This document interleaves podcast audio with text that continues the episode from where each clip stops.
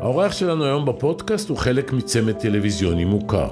מדי בוקר הוא מופיע לצד אשתו פאולה בתוכנית הבוקר. הוא נולד לפני 49 שנים ברמת גן לאילן ואלישבע. את דרכו בעולם התקשורת החל בגלי צה"ל ככתב כלכלי ובמקביל דגמן וכיכב בפרסומות. בסוף שנות ה-90 הפך לאליל נוער שגילם את גל תיכון בסדרה זבנג. את אשתו פאולה הכיר לפני 18 שנים, לפני שנה וחצי, הוא הקים את מעגלי הגברים להעצמה אותם הוא מנחה. הוא גר בהוד השרון, ולשניים שתי בנות, שילה וארבל. על מפגש אחד עם אנג'לינה ג'ולי שהסתיים בטריקת דלת, עד כמה שיתף את פאולה שהתחיל לקנא בהצלחה שלה, וקמפיין אחד אליו הצטלם ועליו הוא ממש מתחרט. אינטימיה פודקאסט עם ליאון רוזנברג. אני מרגיש שאנחנו עושים פה מעגל גברים של שניים. מה תפקידי בכוח שאני אבין? אה, אתה מקשיב. אבל במעגל גברים זה אומר גם לשתף, לא? אה, נכון, אבל נראה לי שאתה תבחר לא לשתף, וזה גם בסדר. במעגל גברים אפשר גם לא לשתף, אפשר רק להקשיב. למה ככה? אתה רוצה לשתף? לא, לא. בוא נדבר. אפריורית, למה אמרת שנראה לך שאני לא אשתף? מהיכרותי איתך הרבה שנים, אוקיי, אני יודע שאתה לא מהמשתפים. אתה רוצה לדבר על זה? ותפיסות עולם של מה משתפים ולא משתפים. אני בא לכאן מתוך הבנה שלשיתוף שלי פה יש אה, כוח, שאולי יש מישהו בבית שישמע אותו ויבין משהו על עצמו, ויבין על אה, דרך שהוא יכול לעשות כדי לעב- לעבור איזשהו שינוי, כי זה מה שקרה לי בעצם. היית מודע לזה שאתה ילד יפה? לא. זאת אומרת, אה, תמיד הייתי חמוד, מאוד אהוב, ילד שלישי בבית, בן זקונים, הכי גדול ממני ב-13 שנה. על אחים אומרים שהוא גדול, הוא לא מבוגר. אחותי גדולה ממני ב-11 שנה, הייתי כזה התכשיט של הבית, אה, שזה אומר שכאילו הייתי כזה, כולם נורא נורא הרעיפו עליי אהבה ותשומת לב, אבל מצד שני גם זה הרבה שעות לבד. ובעולם שלי לבד זה היה פחות חשוב אם אני יפה או לא יפה, הייתי חמוד. וכטינג'ר היית חביב הבנות? הייתי הידיד המושלם. מה אתה אומר? כן, זה שיושב ומקשיב ושומע על, העסק, על כל העניינים שיש עם הי"בניקים, שם הייתי. הייתי שולח מכתבי אה, אהבה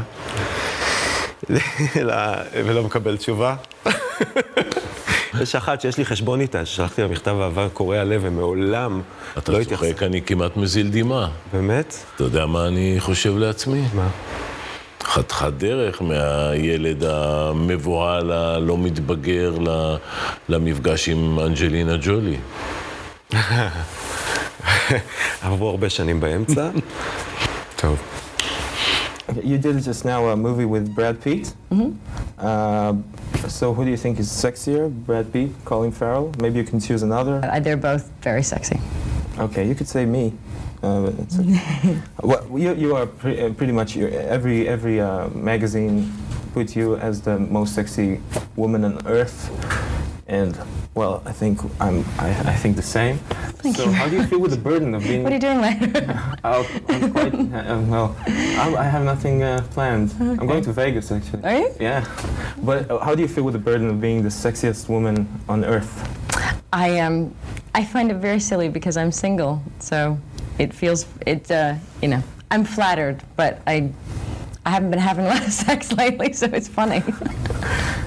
We, we, I mean, there are solutions for that. Thank you. You know, uh, do you want me to foot massage uh, while we're talking? Yeah. Okay, I'm sorry about that. Um, Okay, we're done. I do- We're done. You went past, way past your time. Oh, Sorry. was it something I said? Because I really didn't mean. It's just my job, you know. הייתה לי חוצפה, אה, אני רואה את זה כקצת מטריד, מה שעשיתי שם, אבל אה, אה, היה דינמיקה מגניבה, ואז עצרו את זה. מה אמרו לך מיד אחרי? מוציאים אותך מהחדר ולא מדברים איתך יותר, אבל חבר שלי שהיה שם, והיה נוכח באירוע, כי הייתי בלוס אנג'לס, ביקרתי חברים, ואז אה, אמרתי, בוא, הייתי צריך גם חיזוק לפגוש את אנג'לינה ג'ולי, צריך תמיכה שם באזור, אז בא איתי חבר וישב בצד, כשהוא יצא הוא אמר, תקשיב, קח ממנה את הטלפון. אבל זה כבר זהו, הדלת נסגרת, זה one way, כאילו אין דרך לחזור. הדלת של המלון נסגרת, עיתונאי אחר נכנס לראיין אותה, וזהו. כלומר, מה בחוויה שלך היית רגע מזה שהיא תהיה אנג'לינה ג'ולי רוזנברג? או שאני אה, ליאון רוזנברג ג'ולי, אה, כי זה נראה לי יותר נכון. תראה, זה בפנטזיה. במציאות, א', אני כבר אה, הכרתי את פאולה, והייתי מאוהב עד כלות. ודבר שני, היא כבר הכירה את ברד פיט. אז אני מניח שבתחרות בינינו, אם יש תחרות, או בכלל, אני חושב שהיא הייתה כבר עם ברד פיט בשלב הזה שראיינתי אותה. תשמע, זה מעניין המסלול שאתה עושה, כאן אתה אצל גיא פינס, אתה עורך את ביפ, שזה ערוץ מאוד נחשב של קשת, כמה שנים. נכון. אתה משחק בין אקטואליה ל- לבידור, אתה, אתה... ברור לך איפה אתה בנישה הזו? ברור לי שאני עושה דברים שיש לי תשוקה אליהם, ושאני מרגיש אה, חיבור, נגיד את זה ככה. יש לי גם צד קומי, וגם אני, אני איש טלוויזיה, אני עושה את זה כבר קרוב ליותר מ-25 שנה.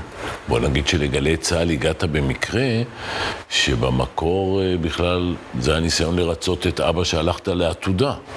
דבר ראשון, הדרך שלי, מבחינתי, הסיפור שלי, את החיים שלי, שזה, ככה אני מספר, אני, אני גם כבר בתיכון הייתי בשני עולמות, זאת אומרת, הייתי תלמיד מאוד טוב, וסיימתי בגרות במתמטיקה בי"א, והמשכתי ללמוד באוניברסיטה בי"ב, למדתי מתמטיקה לתואר ראשון כבר בי"ב, מאלה.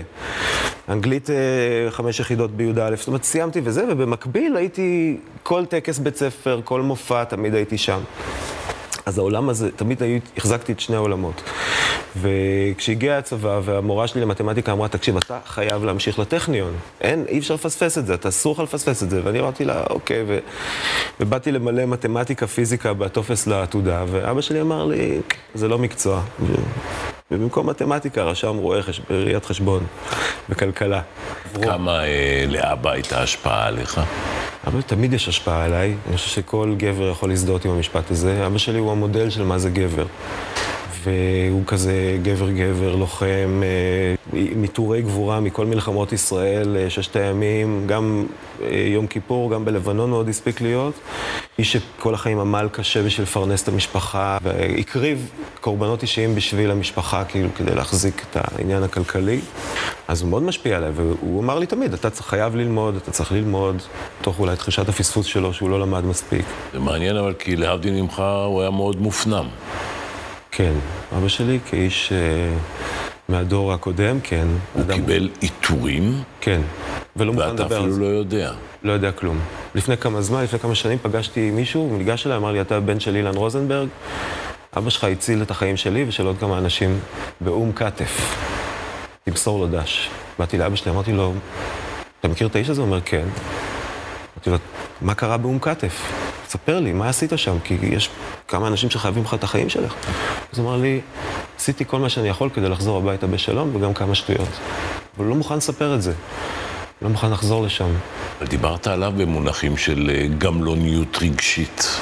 וואו, זאת אומרת שאבא שלי אה, היה מלווה אותי, אה, שיחקתי כדורגל בתור ילד במכבי רמת עמידר, קבוצה שספגה הרבה תבוסות. תשמע, אתה באמת ורסטילי. מאוד ברמות. ורסטילי. זה הלכתי ו- מתמטיקה, פיזיקה, גיטרה, כדורגל. לקחתי הכל, אה, מה שיכול, ולזה לא, לא הייתי טוב בכדורגל, לא מספיק טוב.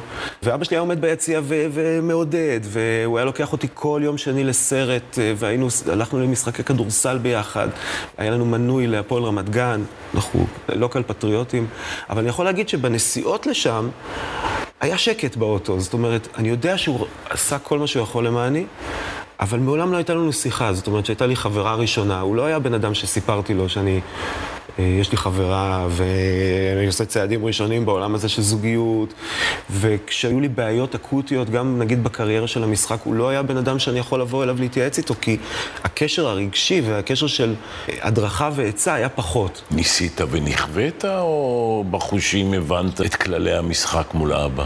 אני חושב שזה משהו שעובר בחושים, זאת אומרת, מגיל צעיר כבר. באיזה תפקיד היה לאימא?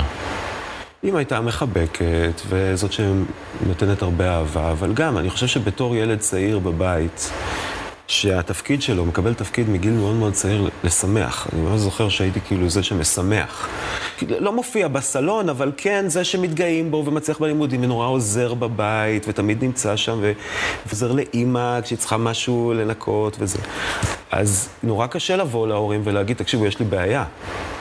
אני מתמודד עם משהו שאני לא יודע מה לעשות, אני לא יודע, אני, אני לא יודע איך להתמודד עם זה, תנו לי הדרכה. ראינו באלבום בהתחלה תמונה שלך אה, בלי חולצה. כן, אוקיי, זה, מתקופת הדוגמנות. זה דווקא שר וממש לרייטינג. חוויתי אותך נע באי נוחות בכיסא. כן, זו לא תמונה שאני אוהב. אני חושב שזו תקופה שהייתי נורא נורא עסוק ב... זאת אומרת, המעבר הזה מלהיות אה, נער שלא כל כך שמו לב אליו ברמת הנראות, הייתי באמת זוכר שיחות ארוכות של, שלי עם ידידות בתוך, לתוך הלילה, שבהן מספרות על שברוני הלב שלהם, ואני, כל מה שאני רוצה זה שהם ישימו לב שאני שם.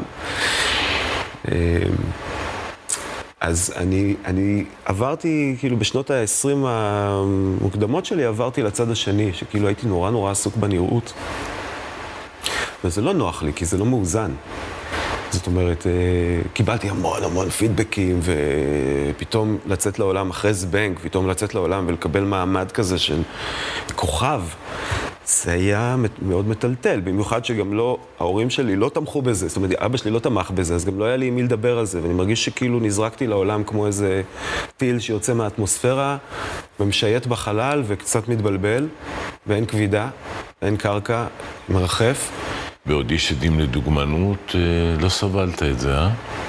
כן, בגלל זה המילה דוגמנות היא קשה לי, כי מהר מאוד הבנתי שזה לא בשבילי. אני יכול לתאר סיטואציות שבהן עמדתי עם, עם עוד שני גברים בחדר, כולם גבוהים ממני, שריריים ממני, ויושבים, אה, יושבים, יושב צוות כזה של אה, סטייליסטי, צלם, אשת שיווק של איזה מותג, ואומרים, "אמ, הוא רזה מדי, הוא לא מספיק גבוה עליי. מדברים אליי בגוף שלישי.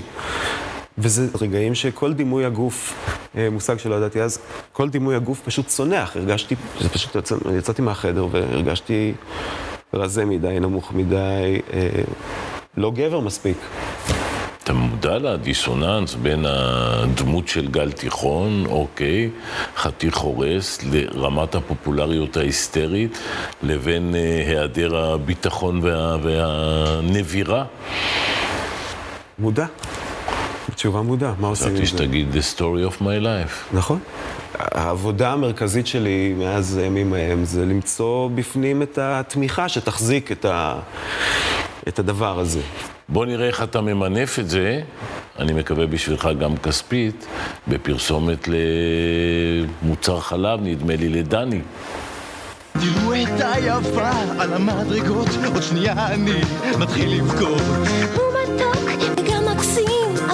אותי הוא לא מרשים. כן, זה המצב, אני מאוהב, מה אני עושה עכשיו? קח את הנט, אל תתלבט, הוא מדהים, הוא מהמם. בא לי, בא לי, בא לי, או בא לי, בא לי, בא לי, בא לי, בא לי מתוק. בא לי דנט. בא לי, בא לי, בא לי, או בא לי, בא לי, בא לי, בא לי, בא לי מתוק. בא לי דנט. בא לי, בא לי, בא לי, בא, בא לי דנט.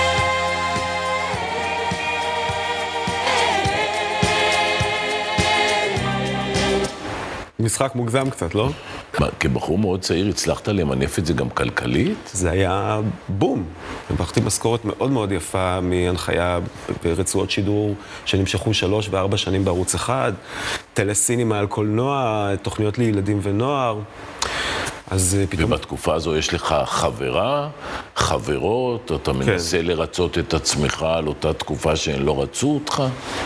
א', הייתי במערכת יחסים ארוכה אה, אז, הייתה לי חברה, לא יודע, כאילו, תמר, הבת של גדי סוכניק הייתה אז בת זוג שלי. בתקופה הזאת זה היה מאוד מאזן, שיכולתי, שבבית הייתה לי חברה ולא הייתי בבלבול מוחלט. אחרי זה, כשנפרדנו, אה, אז אה, יצאתי לתקופת עוללות די ארוכה. שמע, אתה עובר תהליך מאוד מעניין, אני כל הזמן, הרפרנס היא אנג'לינה ג'ולי, אוקיי? לבין הזוגיות עם אה, פאולה, ששם אני בעיקר מהמעגל גברים וממך למד שעברת תהליך לא פשוט, שפתאום הבנת שהיא עובדת יותר, יש לה יותר סדנאות, אתה יותר מגדל את הילדים, היא מרוויחה יותר כסף ממך, זה היה כרוך במסע ייסורים לא פשוט. אה, זה נכון. כמו הרבה זוגות, עברנו איזשהו תהליך. זאת אומרת, אה, הכרנו, אני הייתי כוכב טלוויזיה מאוד גדול, בדיוק באיזשהו שלב של אה, בלבול בקריירה. הייתה עורכת דין שגם הייתה בשלב שהיא רצתה שינוי. אני הפכתי להיות עורך תוכן, היא הפכה להיות, התחילה ללמוד נטורופתיה ולהיכנס לתחום התזונה. אבל איפשהו ב- לאורך השנים נשמר איזשהו איזון, שאני זה ש... מצליח, מביא כסף יפה הביתה, עורך תוכנית, עורך אה, מנהל תוכניות של ערוץ, עבדתי ב-MTV, איזה כמה חודשים ביימתי וערכתי תוכנית ל-MTV, שזה היה מטורף. ואחרי זה חדשות הבידור, ואני כל ערב מגיש תוכנית בטלוויזיה, וזו עבודה מאוד מאוד אינטנסיבית. ובינתיים יש ילדות שגדלות עם פאולה, ואני מדי פעם מגיע, אבא, איזה כיף, מגיע הביתה, ובעיקר מתלונן למה הבית לא מסודר אה, מספיק לטעמי. טעות. אה, לא הבנתי בכלל מה זה אומר להיות עם שתי ילדות קטנות בבית. ומתישהו כשהילדה הקטנה, ארבלוש המהממת, נכנסה לגן, אז פאולה התחילה לפתח את עצמה במקביל להיותה סופרמאם. ולהמריא. כשאני סיימתי את חדשות הבידור וכל מה שהיה לי זה את התוכנית היומית שלנו ביחד, אז זה אומר שגם בעולם הטלוויזיה אני הייתי איתה באיזה מין תיקו. אני אומר, אני כאילו משווה, זה הזוי שאני מתחרה עם אשתי, אבל כן, בעולם הגברי הפנימי שלי יש איזשהו מי יותר. אז היינו ביחד בתוכנית, ואז מסיימים תוכנית, והיא הולכת סדנאות, ומטופלים, והרצאות בכל הארץ, שזה דבר מתגמל, אבל גם מאוד, אה, הייתה מאוד עסוקה, ואני בבית. עובד על התוכנית מהבית, ובינתיים אה, דואג לחמם את האוכל שהיא הכינה בבוקר אה, לצהריים, ובערב... ולא ממש עם חדוות יצירה, עם הרבה תסכול, כעס, מרירות, ולו אה, סמויה. וגם לא סמויה. אני אגיד את זה בפשטות, הייתי, הרגשתי נורא מתוסכל, כאילו, זו הייתה תקופה, כן, של איזה שנה, שנתיים כאלה, שהרגשתי שהיא עוקפת אותי בסיבוב, הרגשתי שזה שאני לא מממש את עצמי, כאילו, אני עושה רק תוכנית בוקר, לא שזה מעט, אבל רק תוכנית בוקר זה כאילו באשמתה. וכשהיית היא... פותח את זה מולה? לא הייתי פותח את זה מולה, לא אמרתי את זה ככה, שאני מרגיש... אני אגיד לך היום אני, איך אני מסביר את זה, זה פשוט ירידה בערך העצמי הפנימי שלי, הרגשתי פחות ממנה. וצריך להגיד שאני פה, אם אני שם את עצמי בתחרות מולה, היא אחד האנשים הכי חכמים, היא ללא ספק גאון, אני אומר את זה, פגשתי גאונים בכל מיני כיתות מואצות וחוגי מחוננים, היא אחת החזקות שפגשתי, היא מעכלת חומר ככה, היא קוראת נונסטופ, היא עושה, לומדת פסיכותרפיה ומעבירה סדנאות, ועם הילדות היא במאה אחוז, אין דברים כאלה. אבל מאיפה היכולת ככה שזה דוגר ואתה צובר כעס ותסכול ולא לשתף? כלומר, אז מהי זוגיות? היום אני יודע שהרבה גברים מרגישים את זה, שאין עם מי לדבר, כי להגיד לאשתי, אני מרגיש חלש מולך, זה כאילו מלמדים, בטקסטבוק של כל גבר לומד איתו, אנחנו לומדים שזה off מטורף, אשתך תעזוב אותך למחרת, אם תגיד אני אהיה חלש מולך. אה, יש פה המון פחד. כן. ברור, ככה חינכו אותי, חינכו אותי שגבר צריך להיות חזק. חזק, מוביל. אז מה עשיתי? בתקופה הזאת אני החלטתי שאני מתחיל לקבוע דברים בבית, ואם היא לא מוכנה לזה, אז אני מאוד מתוסכל ואני שותק, ואני נרגן ולא משתף פעולה. ואחר כך השקעתי את עצמי באיזה פרויקט גיימינג נורא נורא, אמרתי אוקיי, את, את יוצאת לעבוד, גם אני אצא, ולקחתי איזה פרויקט כאילו בלתי אפשרי שעשיתי בו, בנוסף לתוכנית בוקר, הייתי אחרי זה עוד עשר שעות בעבודה באיזה... אבל היא בן אדם מאוד מדבר, היא מודעת למה שקרה כאן, שהיא עקפה אותך בסיבוב, היא לא חושבת שצריך לפתוח את זה? אני לא זוכר כל כך, אני מודה. אבל כן, הלכנו לטיפול זוגי, ולאורך כל הזמן היא אמרה לי, תקשיב, אולי כדאי שתלך לטיפול. תלך, תדבר עם מישהו על מה שאתה מרגיש. כי אני הייתי, אמרתי, אני רוצה לדבר איתך, והיא אומרת, מה אתה רוצה שאני אעשה? אני לא מבינה כל כך איך אני יכולה לעזור לך. אני מבינה שאתה מתוסכל מזה שאתה צריך להיות בבית, אבל אתה יכול לצאת עם, כאילו, נביא מטפלת, נביא מה שאתה רוצה, רק שלא תרגיש מתוסכל. ואני כאילו, התסכול אפילו לא היה לו... לא היה פתרון. זה היה תסכול שהיה צריך ונטילציה, ולא הסכמתי ללכת לטיפול. אמרתי, אני לא הבעיה פה. זה, הבעיה היא פה בתוך הזוגיות שלנו. הלכנו לטיפול זוגי, ובשלב מסוים בטיפול הזוגי, אני זוכר שהמטפלת אמרה, תקשיבו, כדי שאנחנו נתקדם, אתה צריך ללכת לטפל בעניינים שלך. וקמתי ויצאתי מה, מהחדר, התחלתי לנסוע, ואמרתי, לא מבינים אותי, וכל העולם נגדי, ומה הם רוצות ממני. ואז הבנתי שאין לי לאן לנסוע, שאני רוצה לחזור הביתה, כי אשתי והילדות זה הדבר הכי חשוב לי בעולם. והלכתי לטיפול. בכל זאת מאוד מרשים שבשום שלב לא אמרת פשוט, אה, לא ויתרת. איך אפשר לוותר עליה, תגיד? וואו, זה היה מרגש. כן? ריגשתי אותך? כן, אני, אני עוצר את עצמי לא, לא לדמוע, היא אשת חיי, היא אהבת חיי. זה אני מופתע. למה? למה אתה עוצר את עצמך מלדמוע? זה אנטיתזה לכל מה שאתה אה, משתף ואומר. אני אגיד לך משהו, אני הרבה שנים, אה, לא הרבה שנים, זה לא הרבה שנים, כאילו מאז שהתחלנו לעשות את התוכנית ביחד, אני קיבלתי תגובות איומות, כן? אשתי אדם נורא חכם וגם מאוד אימפולסיבית ופועמת, היא, היא, יש לה מקום. אה, ואז, מה? היא מסתירה את זה בקפידה. קראת לה דומיננטית שהייתה פה. אז זה לא דומיננטיות, אני חושב שהיא בן אדם שיש לו הרבה מה להגיד, והיא כאילו, היא בוערת. שזה דבר מדהים בעיניי. זורחת, אני קורא לזה. תקופה ארוכה היו אומרים לי, מה, אתה שפוט? עד היום כותבים. היא לא נותנת לו לדבר, היא סותמת לו את הפה, והמקום הזה יצר הרבה, הרבה אה, מרמור אצלי. זה חלחל. בטח שזה חלחל, למרות שאמרתי, הייתי בדואליות, כי מצד אחד אמרתי, היא כזאת חכמה, ויש לה כל כך הרבה ידע, והיא מביאה את עצמה בכזה יופי, וכל כך הרבה אנשים פוגשים אותי, כולל המאפרת פה, ואומרים לי, היא מדהימה אשתך, היא מדהימה אשתך, אבל היו תקופות שהמשפט הזה היה כמו סכין בשבילי, במימד מסוים. אמרתי, רגע, ומה איתי? לא רואים אותי? ואז הייתי מנסה שהיא תראה אותי בבית, ואיך היא רואה אותי. אז זה שאני, נגיד, היא קובעת פיקניק עם חברים, ואז אני אומר לה, לא, אני לא בא, כי לא אני קבעתי את זה. ונשאר בבית כמו טמבל, יושב בבית, בזמן שהיא והבנות נוסעות לפיקניק, רק אבל- בשביל, אבל- בשם איזה, אני קובע כזה, אבל עם כל האמון ואתה יודע, הרצון להאמין בשוויון, שאתה אומר משפט, פאולה מבינה בדברים מסוימים יותר ממני, ולכן יש לה את המילה האחרונה, אולי זה בעיה שלי, אבל קשה לי עם זה. דווקא אחרי שאפשרתי לה, אפשרתי לעצמי, להגיד, יש תחומים שבהם היא מובילה. היא יודעת הכי טוב לבחור גן לבנות. אני לא צריך להתעקש על זה. לא צריך ששנינו נעשה את זה. ואחרי שהורדתי מעצמי את המעמסה של לדעת הכל בהכל, אפשרתי לעצמי לקבל את זה שיש דברים שהיא מבינה בהם, אז יכולתי למצוא את החוזקות שלי. והיום, שאתה מתמודד עם uh, קטע כמו אצל אופירה וברקו, שנחסוך מלהראות את זה, כי הראינו את זה אצל פאולה, זה פשוט, יש שם צחוק של איציק זוהר ואייל ברקוביץ', חגיגה גדולה על הסמרטוט, זה משהו שאתה מסוגל להכיל או זה עדיין מעליב? הרגשתי כמו הילד שיושב בכיתה ויודע שכשהוא יצא הבריון של הבית ספר יחכה לו.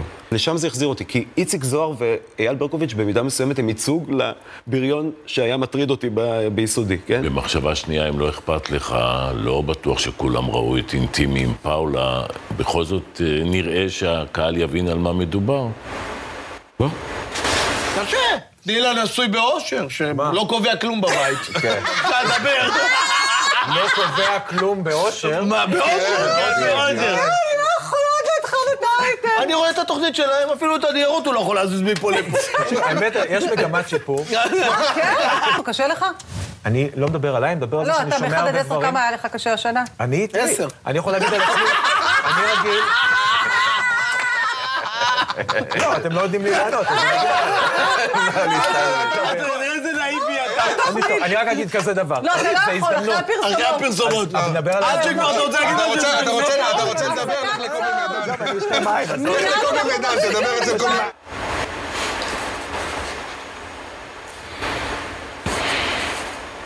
בוא נשתוק על זה.